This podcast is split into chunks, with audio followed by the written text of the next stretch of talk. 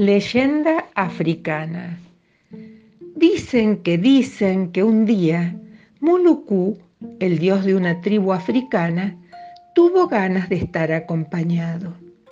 Entonces cavó un gran pozo en la tierra con sus manos y del pozo salió un hombre.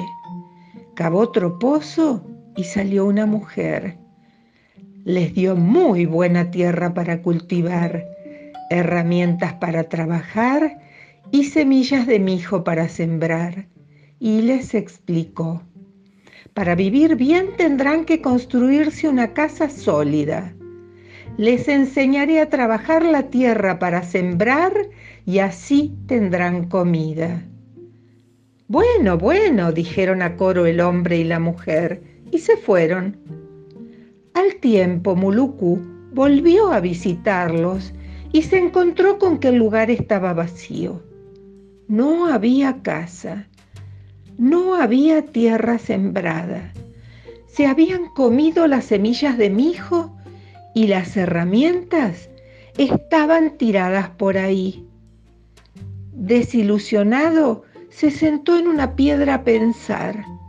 Pensó y pensó hasta que decidió llamar al mono y a la mona les dijo lo mismo que al hombre y a la mujer, y les dio tierra, mijo y herramientas. Al tiempo Muluku volvió.